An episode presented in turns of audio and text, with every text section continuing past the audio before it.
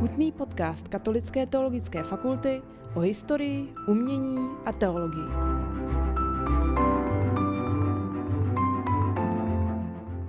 Co se z teologie manželství dnes těžko chápe. Mohl bychom stručně říct všechno. Buď proto, že současník nemá vhled do křesťanství, má jen velmi pochorný vědomosti o něm, také proto, že nechce přijmout žádnou vnější regulaci chování. Přesto nebo právě proto je naším úkolem snažit se pochopit, co je překážkou a kde jsou naopak spojné body ve vnímání člověka a v tom, co mu vykládáme. Pokud tedy uvažujeme o životě, žitém ve svátosti manželství, nemůžeme nevnímat podmínky života a názorové prostředí, v něm se odehrává život manželů a rodin a také jejich pastorace. Znamená to vnímat, jak věci jsou a proč takové jsou, jaké jsou, a nezůstávat jen u zjišťování toho, co je špatně a prezentování toho, co by být mělo. Není to žádný objev, ale není to také postoj v církvi u nás obecně rozšířený a přijímaný. Ačkoliv tomu nabádá už adhortace svatého Jana Pavla II. Z roku 1981, Familiaris Consortio, publikovaná v naší zemi roku 1992, není zase tak obecně známá. Svatý Jan Pavel II. totiž věnuje ve svém posynodálním listu Familiaris Consortio pozornost nejen jednotlivým tématům života manželů a rodin, ale také metodickému přístupu, když zdůrazňuje nutnost poznání situace manželství a rodiny v jednotlivých kulturách a v jednotlivých oblastech. V odstavci 4 svatý Jan Pavel II. píše Boží plán s manželstvím a rodinou se týká konkrétně muže i ženy v jejich každodenní existenci v určitých společenských a kulturních poměrech. Proto má církev plnit svou službu, musí se snažit poznat poměry, jakých se dnes manželství a rodina uskutečňují. Toto poznání je pro evangelizaci nezbytně nutné. Církev přece musí přinášet neměné a zároveň stále nové Kristovo poselství rodinám naší doby. Rodinám, které žijí v podmínkách současného světa a jsou v něm povolány přijmout plán, který Bůh s nimi má a podle toho plánu také žít. Toto poznávání nemá jen prostý analytický smysl. Může být také určitým poučením pro církev, jak uvádí doporučuje pastorální konstituce Gaudium et Spes v článku 44. Pro manželství z toho svatý Jan Pavel II. vyvozuje. A nejen to, požadavky a výzvy Ducha Svatého jsou patrné také z událostí dějin. Proto může být církev přivedena k hlubšímu poznání nevyčerpatelného tajemství manželství a rodiny, také situacemi, otázkami, úzkostmi a nadějemi dnešní mládeže, dnešních manželů a rodičů.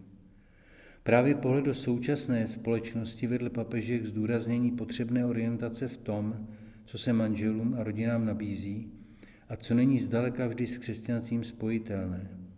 Což je úkol, který dodnes nejen trvá, ale jeho význam se spíš stupňuje. Jako řešení zde není nabízeno jakékoliv posouzení nebo snad váha mínění většiny, ale evangelní rozlišování. Opět citujeme papeže, k tomu přistupuje ještě další v dnešní době zvlášť důležitá úvaha. Nezřídka se dnes muži a ženy při jejich upřímném a důkladném hledání odpovědí na denní vážné problémy manželského a rodinného života Nabízejí názory a návrhy, které jsou sice lákavé, ale přece různým způsobem poškozují pravdu a důstojnost lidské osoby.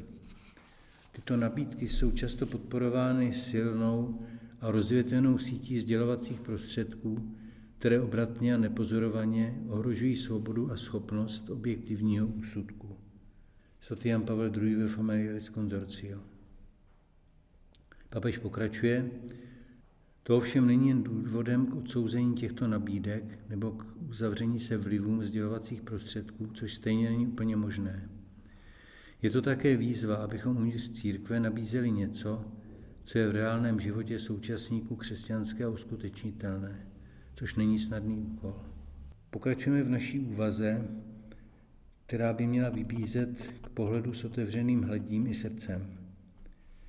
V pastoraci proto nemůže jít jen o prezentaci ideálu křesťanského manželství, ani o katastrofický popis současných manželství a rodin v evropském prostoru. Pastorace musí brát ohled na reálné, nejen očekávané nebo požadované skutečnosti, což se výrazně týká pastorace manželů a rodin a přípravu na toto manželství.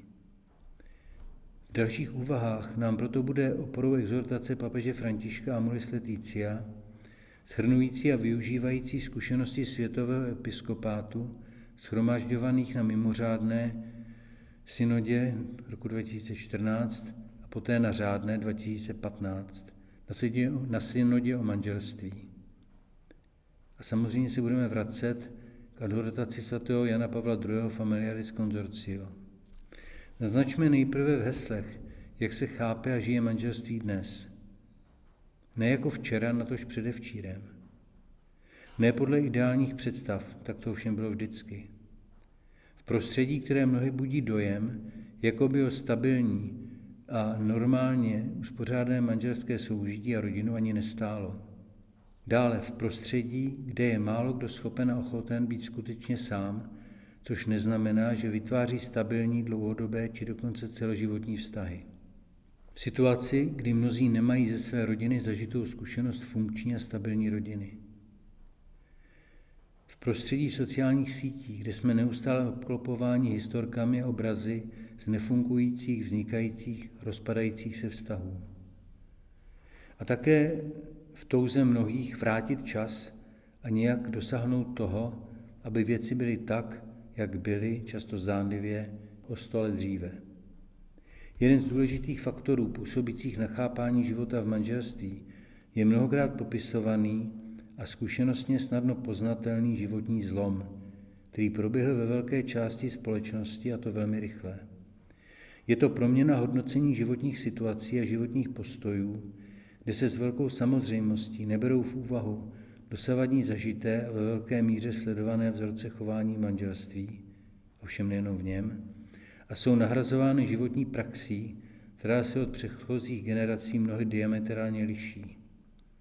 Příslušníci mladší generace, mnohdy z velmi dobrých a spořádaných rodin, se necítí být povinni nebo schopni následovat životní model a zásady rodičů, tedy způsob života rodiny, ve které šťastně vyrostly. Změnily se také společenské podmínky a normy. Život s přítelem či přítelkyní, dříve nazývaný posměšně na hramáce či na psí knížku, je dneska společensky únosný a je s překvapivou samozřejmostí tolerovány u osob v prestižních politických, hospodářských nebo pedagogických funkcích. Znamená to, že život v uspořádaném manželství není v podstatě ve společnosti ceněn jako hodnota, která znamená pro nositele určitý společenský bonus. Ačkoliv touhy po stabilní rodině jsou mladší generaci přítomny, právě tak jsou přítomné postoje, kdy mladší lidé nevědí, proč by se měli vázat stabilním vztahem. Dá se říci, že postoje mnohých jsou spíše konzumní, tedy snaha konzumovat pro sebe vztah s druhým člověkem, ale mnohem méně jsou neseny ochotou do takovýchto vztahů investovat vlastní síly, důvěru, ochotu dávat něco ze svého, natož snášet těžkosti a zátěž životního protějšku. Chceme-li tedy stručně charakterizovat převažující kulturu života společnosti, v ní žijeme, můžeme říci, že žijeme v kultuře, kde je absolutním božstvem svoboda jednotlivce. Mnohem chybí zdravé obecné podpůrné morální vědomí. Případně působí tlak a morální, byť nepřímý. Je životem, státem, zákony a reklamou regulován víc, než si běžně uvědomujeme. V tomto životě a v této kultuře si může v mnohem, ne ve všem, každý dělat, co chce, ale v mnoha ohledech je náročné odůvodnit a obhajit odlišnost. To zná většina věřících, ale nejen oni sami. Jak dožije manželství a rodinu, nezáleží jen na představách a rozhodnutích manželů, ale je to zvenčí ovlivňováno také tím, v jaké rodině kdo vyrostl. co je pro jednoho i druhého opravdu, skutečně nejen proklamativně, zásadně a trvale důležité, čili jaký je žebříček hodnot. Jak se manželé chtějí nebo nechtějí přizpůsobovat okolí a obecným podmínkám života. Jak se kdo chce a zda se dokáže lišit od diktátu obecného mínění a praxe. To pověstné, co se dělá nebo co se myslí. Přes všechny těžkosti, o kterých bude ještě dále řeč, je důležité nepodléhat obecnému vnímání, že si každý jen zařídí život podle svého a tak je to dobře, natož opakovaným tvrzením, že se manželství přežilo. To ovšem není jen úkolem pro pastoraci manželů a pro přípravu na manželství, ale pro celou výchovu a pastoraci dospívajících a taky někdy dospělých. Úvahu manželství jako instituci. Je pravda, že se z obecného povědomí mnohdy u křesťanů vytratilo chápání manželství jako úctyhodné instituce, která sama o sobě své oprávnění má a kterou je nutno ctít jak manželi samotnými, tak okolím. Jednou z příčin zřejmě bude důraz na osobní volbu, osobní rozhodnutí a tedy osobní odpovědnost těch, do manželství vstupují a nedůvěra k institucím všeho druhu. Je to určitým způsobem nutná reakce na posilování pozice individua osoby a důrazu na osobní svobody, což jsou sami o sobě důležité věci, které církev také hájí. Ovšem tím se rozhodnutí pro manželství a život v něm stává v realitě až příliš osobní, a tedy příliš soukromou záležitostí, která znamená pro některé lidi až neuměrnou zátěž. Manželství u takové dvojice stojí jen a jen na rozhodnutí obou, přičemž jeden i druhý mohou zakolísat. Podpůrné síly instituce manželství, ekonomická a společenská hlediska a v neposlední řadě i hledisko křesťanské víry pro mnohé přestávají být účinnými oporami. Poněkud tvrdě řečeno, manželství, které je u dvou pokřtěných svátostí, z této skutečnosti, tedy ze skutečnosti svátosti, nežije nebo žije jen okrajově. Souvisí to také s poměrně slabým chápáním svátosti manželství jako skutečnosti, která je vsazena do církve a která má žít z ducha božího. Příliš jsou v popředí užívání a chápání spíš právní formulace jako udělovatel, příjemce, platnost svátosti a v pozadí zůstává například formulace katechismu katolické církve, že církev slaví svátosti. Redukce na pouhé vědomí nerozlučnosti, bez pochopení hlubšího smyslu svátosti, je nešťastná a je podstatným oslabením. Příprava i pastorace musí s těmito skutečnostmi počítat a má proto posilovat to, co je pro danou manželskou dvojici nosné, nejen to, co by správně mělo být. Tím ovšem roste nárok na individuální přístup, jak v přípravě, tak doprovázení manželů. Nahrazovat tento osobní přístup jenom zdůrazňováním zásad, zákazů a příkazů je jakýsi silový přístup, který není šťastný. Papež František o Moris Leticia 35. odstavci proto píše, jako křesťané nemůžeme přestat podporovat manželství jen z toho důvodu, abychom dnes v citlivých oblastech nenaráželi, nebo abychom byli módní, nebo abychom neupadali do pocitu bezmoci tváří tvář morálnímu a lidskému úpadku. To bychom si připravili o hodnoty, které mu můžeme a máme nabízet. Určitě nemá smysl zůstat u retorického pranířování dnešních nešvarů, jako bychom tím mohli něco změnit. Stejně tak nepomůže ukládat normy mocí autority. Žádá se po nás odpovědnější a velkodušnější úsilí, které spočívá v představování důvodů a motivů ve prospěch manželství a rodiny, aby tak lidé byli ochotnější odpovědět na milost, kterou jim Bůh nabízí. Uvažujme tedy dál. Mladí lidé dnes nestojí před jednoznačnou volbou, buď manželství nebo být sám. Ať se nám to nelíbí, je společensky nejen tolerováno, ale i legislativně zakotveno několik modelů soužití, například párové soužití muže a ženy v státem uznaném, ale rozvodem rozlučitelné manželství. V některých zemích právně uznané, ale poměrně volné soužití, u nás dříve nazývané druh a družka. Soužití stejnopohlavních párů, postavené právně tu více, tu méně na roveň manželství. A nakonec v podstatě jakékoliv soužití. Dvě či tři ženy, dva muži, muž a de facto jeho dvě jakoby manželky, mediálně známý případ doktora Ráta a podobně. Prostě to, co si lidé zvolí, to, co dnes často nazývají život s přítelem či přítelkyní, a je to plánováno na tak dlouho, dokud to oba dva bude bavit. Že je tímto devalvován vlastně pojem přátelství, není sice nejdůležitější, leč povšimnutí hodná věc. V situaci, kdy je manželství označováno za překonané nebo není respektováno jako správný model života, je tedy třeba manželství představovat jako dobrý a k radosti vedoucí způsob uspořádání vztahů. To má své důsledky pro pastoraci. Pastorace snoubenců a manželů znamená připravovat a podporovat jejich životu v církvi a ve světě.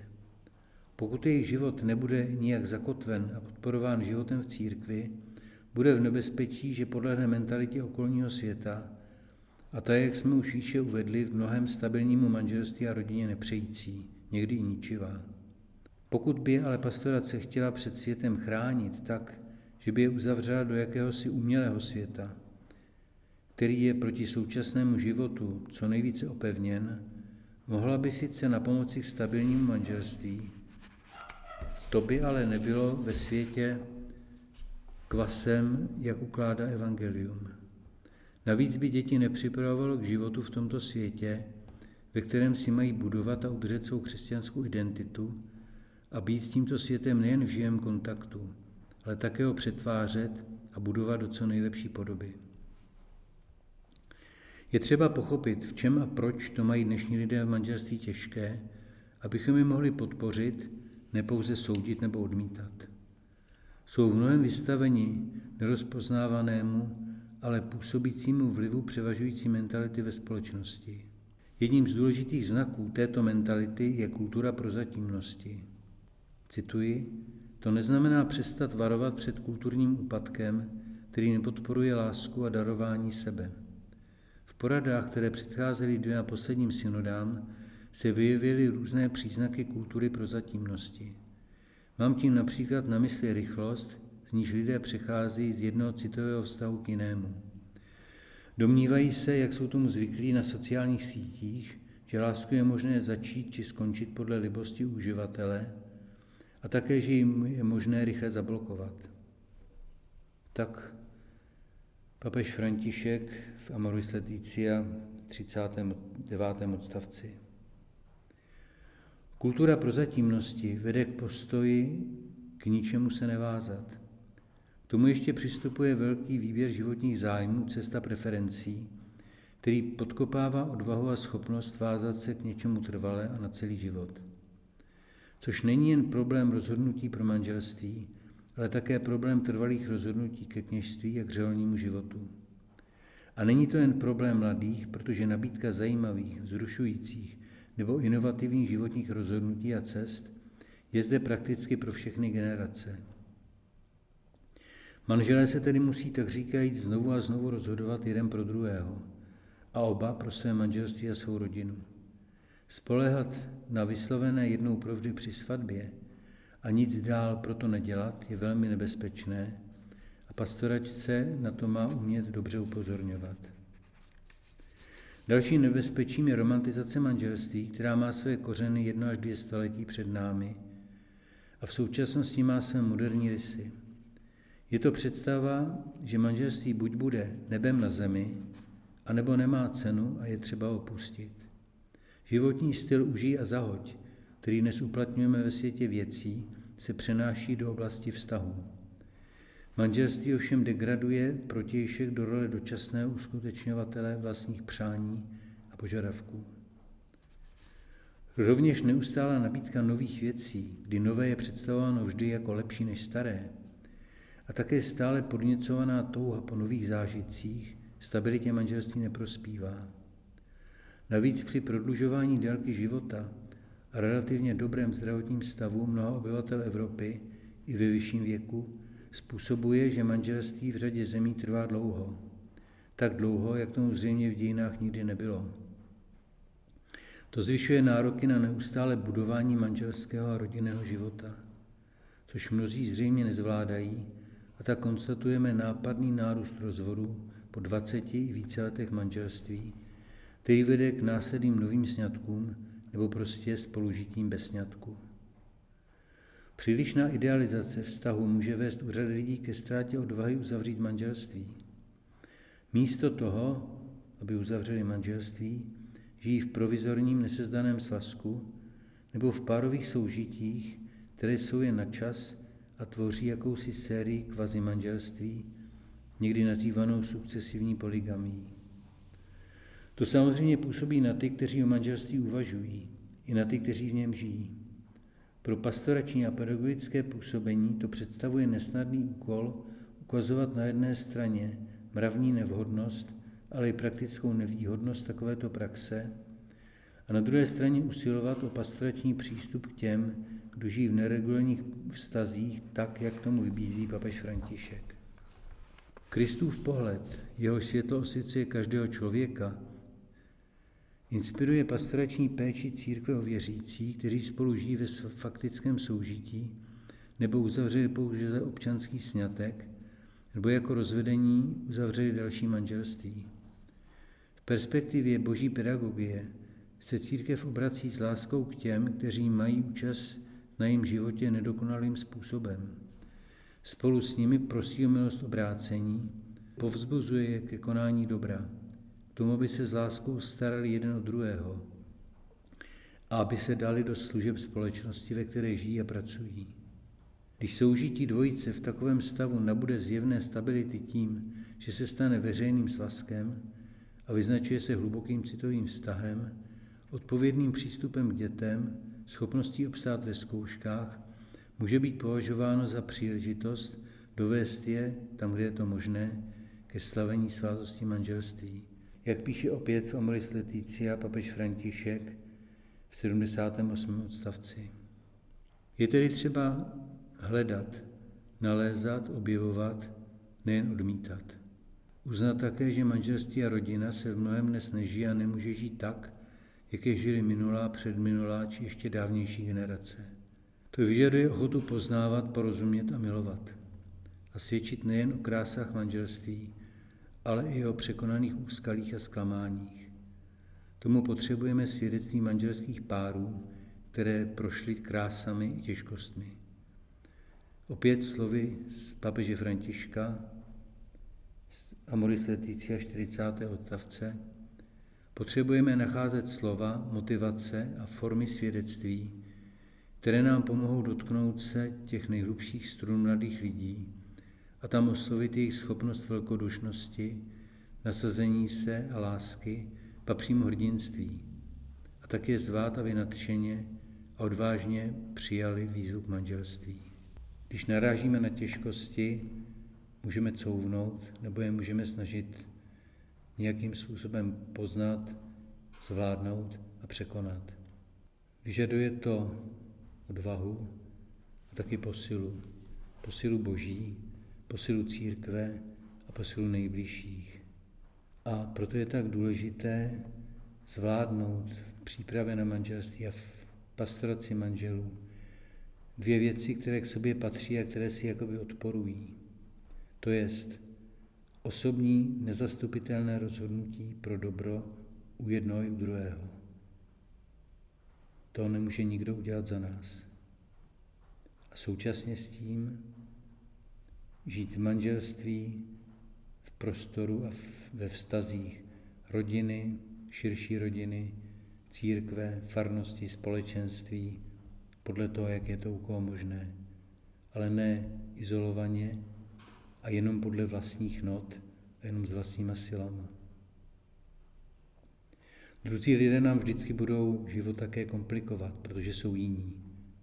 Ale protože jsou jiní, tak nám také mohou snáze pomáhat v tom, čem jsou právě jiní než my, tedy v tom, co my nemáme, neumíme, neznáme a oni umějí, znají, mohou.